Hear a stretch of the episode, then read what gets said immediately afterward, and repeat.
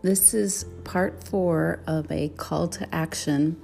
Part 1 is about the kingdom of God and what we know according to Scripture, what Scripture describes as the kingdom of God and what we can expect. And that comes after we transition from this life into immortal beings and what we can expect to experience in the kingdom of God.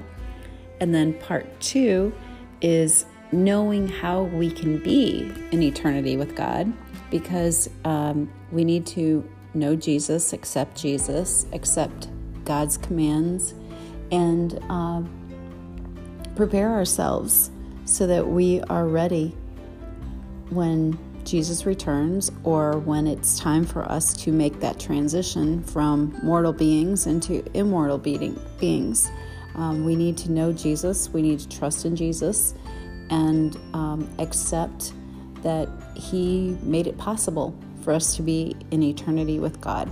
So that's part 2. Part 3 is about preparing and sharing with others and using the gifts of the Spirit that God freely gives when we've prepared ourselves to receive them and ask God for the gifts of the Spirit. So that's part 3. Part 4 is about the times that we're in, and also, the times that I think many Christians feel that we are in. I certainly do. We can't really know at what stage we are. I mean, I guess truthfully speaking, ever since Jesus died on the cross and ascended, and after that ascended into heaven, we've been in the end times, or the world has been in the end times. But right now, I do feel like we are in the end times, and that's the reason for my urgency, because I figured this out, or learned about a lot of this, or realized a lot of this over the last 2 years. And there's a feeling of urgency in this. So anyway, don't want to dwell on that too long, but I want to talk about what is in the Bible, what Jesus said to Matthew, and to his other disciples, about the end times, signs of the end times, so that you, if you're not familiar with it, you kind of know what's talked about. And so I'm just going to read Scripture, and I might make a few comments as we go along, but it's in the book of Matthew, chapter 24, and I suggest that you look at it maybe after this podcast and read it for yourself, and contemplate on it and pray about it and ask God for wisdom, revelation, understanding, all of that, and God will provide that. So I'm just going to read it to you to start. This is the destruction of the temple and the signs of the end times. Chapter 24 of Matthew. And Matthew, if you haven't listened to the other podcast, he was one of the original disciples, one of the original followers of Jesus, one of his buddies. So you're hearing this talked about directly from one of Jesus's closest buddies. So Jesus left the temple and was walking away when his disciples came up to him to call attention to its buildings. "Do you see all of these things?" he asked. "Truly I tell you, not one stone here will be left on another. Everyone will be thrown down." As Jesus was sitting on the Mount of Olives, the disciples came to him privately. "Tell us," they said, "when will this happen? And what will be the sign of your coming and the end of the age?" Jesus answered, "Watch out that no one deceives you, for many will come in my name, claiming, 'I am the Messiah,' and will deceive many. You will hear of wars and rumors of wars, but see to it that you're not alarmed. Such things must happen, but the end is still to come. Nation will rise against nation, and kingdom against kingdom. There will be famines and earthquakes in various places. All of these things are the beginning of birth pains. Then you will be handed over to be persecuted and put to death, and you will be hated by all nations because of me. At that time, many will turn away from the faith and will betray each other and hate each other. Many false prophets will appear and deceive many people. Because of the increase of wickedness, the love of most will grow cold. But the one who stands firm to the end will be saved, and this gospel of the kingdom will be preached in the whole world as a testimony to all nations, and then the end will come. So when you see standing in the holy place the abomination that causes desolation, spoken of through the prophet Daniel, let the reader understand. Then let those who are in Judea flee to the mountains. Let no one on the housetop go down to take anything out of the house. Let no one in the field go back to get their cloak. How dreadful it will be in those days for pregnant women and nursing mothers. Pray that your flight will not take place in the winter or on the Sabbath, for then there will be great distress, unequaled from the beginning of the world until now, and never to be equaled again. If those days had not been cut short, no one would survive. But for the sake of the elect, those days will be shortened. At that time, if anyone says to you, "Look, here's the Messiah," or "There he is," do not believe it. For false messiahs and false prophets will appear and perform great signs and wonders to deceive, if possible, even the elect. See, I have told you ahead of time. So if anyone tells you, "There he is out in the wilderness," do not go out. Or, "Here he is in the inner rooms," do not believe it. For as lightning that comes from the east is visible even in the west, so will be the coming of the Son of Man. Wherever there is a carcass, there the vultures will gather. Immediately after the distress of those days, the sun will be darkened, and the moon will not give its light. The stars will fall from the sky, and the heavenly bodies will be shaken. Then will appear the sign of the Son of Man in heaven, and then all the peoples of the earth will mourn when they see the Son of Man coming on the clouds of heaven with power and great glory.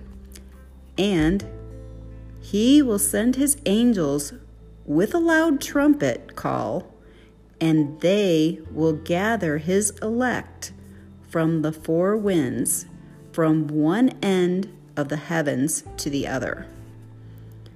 Now learn this lesson from the fig tree. As soon as its twigs get tender and its leaves come out, you will know that summer is near. Even so, when you see all these things, you know that it is near, right at the door. Truly, I tell you, this generation will certainly not pass away until all these things have happened. Heaven and earth will pass away, but my words will never pass away. But about that day or hour no one knows, not even the angels, nor the Son, but only the Father. As it was in the days of Noah, so it will be at the coming of the Son of Man. For in the days before the flood, people were eating and drinking, marrying and giving in marriage, up to the day Noah entered the ark. And they knew nothing about what would happen until the flood came and took them all away. That is how it will be at the coming of the Son of Man. 2 men will be in the field, one will be taken and the other left. 2 women will be grinding with a handmill, one will be taken and the other left. Therefore, keep watch, because you do not know on what day your Lord will come. But understand this, if the owner of the house had known at what time of the night the thief was coming, he would have kept watch and would not have let his house be broken into. So you must be ready, because the Son of Man will come at an hour when you do not expect him. Who then is the faithful and wise servant whom the master has put in charge of the servants in his household to give them their food at the proper time? It will be good that the servant whose master finds him doing so when he returns. Truly I tell you, he will put him in charge of all his possessions. But suppose the servant is wicked and says to himself, "My master is staying away a long time," and then he begins to beat his fellow servants and to eat and drink with the drunkards? The master of that servant will come on a day when he does not expect him, and in an hour he is not aware of. He will cut him to pieces and assign him a place with the hypocrites, where there will be weeping and gnashing of teeth. That's the end of it. That's Matthew 24. But that gives the whole picture of everything that's going to happen. It gives signs of things. And the reason why, I guess we've seen all these things throughout history, but the thing is they appear to be happening with more frequency. We obviously right now, wars and rumors of wars and nations against nations. And right now we have threats of famines. We certainly have earthquakes, and they are increasing. You can look at, I've looked it up before to see the seismic activity since it's been first recorded, and you can see that there is a graph that, it's going up as far as the number of earthquakes that we're having. So all of that's the beginning of the birth pains. That's what they call them, and what Jesus called it in the Bible. So it's all the beginning. This isn't the end, but it is leading up to the end. And it's something that I think we all need to be aware of. Don't blow this stuff off, because there are signs right now that are happening, that are talked about in the Bible, that we need to start taking this seriously. And you need to get yourself prepared, and anybody you care about needs to get prepared. And you don't have anything to worry about, because once you trust God and you have a relationship to God, you're reading scripture and you're praying to God and you're getting to know God through scripture, God takes care of his people. So you don't have to worry. It's the people who are not on good terms with God that do have something to worry about. But the other thing is that we can already see it right now. I see Christians being... they're physically persecuted in some parts of the world, and then in other parts of the world, Christians are seemingly being silenced. There's been a trend over the last couple of years that has increased, and I've noticed it. I think a lot of other people have noticed it. I know a lot of other people have noticed it, and it's being talked about. So, and it does seem like we're in a time right now, when it says because of the increase of wickedness, there's things that are happening now that are being called good when they used to be called evil, and evil things are being called good. Everything's getting mixed up, the opposite of what has been historically. And it's kind of shocking to, I would say probably more of the conservative people are kind of shocking, because everything that they had been taught, it's the reverse right now. The world is shifting. And so what was considered wicked is now considered mainstream. And that's happening. And anyway, so it gives you these signs. And then it talks about the book of Daniel. That's another one. That's worth reading too. Everything's worth reading, but in relation to this, Jesus even spoken of through the prophet Daniel. It would be good to read the book of Daniel. But just in summary, this The next thing that really everyone should be looking out for is when, this is what he specifically said, so when you see standing in the holy place the abomination that causes desolation, spoken of through the prophet Daniel. This is the next significant thing. The person in the book of Daniel is on the holy ground and claims to be God and wants everyone to worship him. It is also known as, this person is the Antichrist, and it, you know, has to do with there's like some image that's referenced, and he will cause all the people to worship the image, and the image will speak, and you know, who knows, this could be all like symbolic things, but somebody is going to claim to be God and going to be on the Holy Land, and this person is going to deceive people through lots of miracles and wonders. They're going to have some special powers, but they're going to actually be powered by Satan, and that's what the Bible tells us. And this the people of the world who are not familiar with Scripture and the Bible are going to think this person's a really good person, and they are going to follow this person.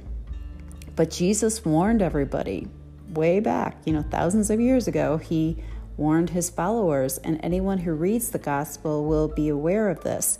But it even says in here that these wonders and these things that are going to be performed by this individual who claims to be God are going to be so strong and so fascinating that even the people that believe in Jesus will be deceived. The elect are the people that, you know, have a relationship and know God. Even them could possibly be deceived. That's how good this deception is going to be. So that's something that everyone needs to just watch for, and it's going to be something that I think it's going to be well known through media. We're gonna hear about it. So that's kind of the next, when that happens, then if you go through the book of Daniel, there's 3.5 years after that happens that Jesus does return. So until that specific event happens, we're not going to know, and we're not going to know the day or the hour, but we will know that it's 3.5 years after this event happens, and that's definitely quantified in the Bible. And any Bible scholar will tell you, yes, that's true. So if we see someone who becomes the Antichrist, becomes known as the Antichrist, 3.5 years later, Jesus will be returning. And that's why I feel like there's just a little bit of urgency right now for everybody to get prepared. And then there is, at the time of Jesus's return, there is angels that go out that gather his elect, and from the four winds, which is the north, south, east, and west. So pretty much everywhere across the earth, the people who have prepared themselves. This is like that in the prior episodes, the podcast where it was about the people that were prepared. Those people, when Jesus comes, there is going to be, this is what they call the rapture. And it's not just mentioned only here, but it's mentioned in 1 Thessalonians, I believe. I don't know the exact verse, but there's lots of different parts in Scripture. And actually, I was looking at some of the prophetic books of the Old Testament that even reference the rapture too. And it gets the name rapture from a Latin word, rapturus, that means to be taken up. But, you know, if we just look at Matthew 24, and it's verse 30 and 31, Jesus is going to return on the clouds, and he will have his angels with him, and they will gather the elect. That's what people refer to as the rapture. So the ones that are prepared, the ones that are ready, the angels will gather them before some of these other events that are prophesied will happen. So that's something else to be prepared for. And then the other part is about the day and the hour unknown. So much of the world will reject. They won't even listen to it. If you've listened to this podcast or any of these prior episodes, you're so much better prepared than the rest of the world. Many people won't even listen to this. They won't even hear it. So they're not going to be prepared. And as it says in the Bible, it's just going to be like when the flood happened in Noah's time. People were just going about their life, going out. I mean, like in our world, going out partying, hanging out, doing all their normal stuff. And nobody's going to have any clue this is coming about. But the true believers, the Christians, are going to see this. They're going to see the signs. They're going to know the times. And if you've heard this, you're going to know if you didn't know this already. But this is something that you need to share with other people that you care about, because it will happen. There are, like I said, there are 13 different prophets, books in the Old Testament, and they all talk about the events that are in Revelation. And Revelation has a lot. So the book of Daniel has a lot about the end times. The entire book of Revelation has a lot of references to the end times, and very symbolic. I mean, it takes a while to study those and to understand those. But then after you've read the entire Bible, and then you go back into all the books of the prophet, there are 13 of them that do talk about this same thing that's in Revelation, and they talk about the signs. I mean, it's just repeated so many times. And these prophets told other prophecies that came true, that happened. They were proved to be true prophets from God that were speaking on behalf of God, that were telling people about events, future events that unfolded. But Isaiah, Jeremiah, Ezekiel, Daniel, Joel, Amos, Obadiah, I don't know if I pronounced that right, Micah, Nahum, Habakkuk, Zephaniah, and Zechariah, and Malachi. So all of those books contain information about things in the future that has not happened yet, but if we look at those signs of the times, we can see a lot of things forming that were talked about, and it's just the rapidness of it happening right now that is a little bit of a concern, that it could be sooner than many of us ever thought. And so now is the time to prepare, because a lot of this preparation doesn't happen overnight. And there's going to be a lot of people that maybe don't know if they even want to believe any of this is true. So it's going to take a while for you to look into it for yourself, to study it, to ask questions, to find other resources, double check it, pray about it, and find out if you believe these things are happening.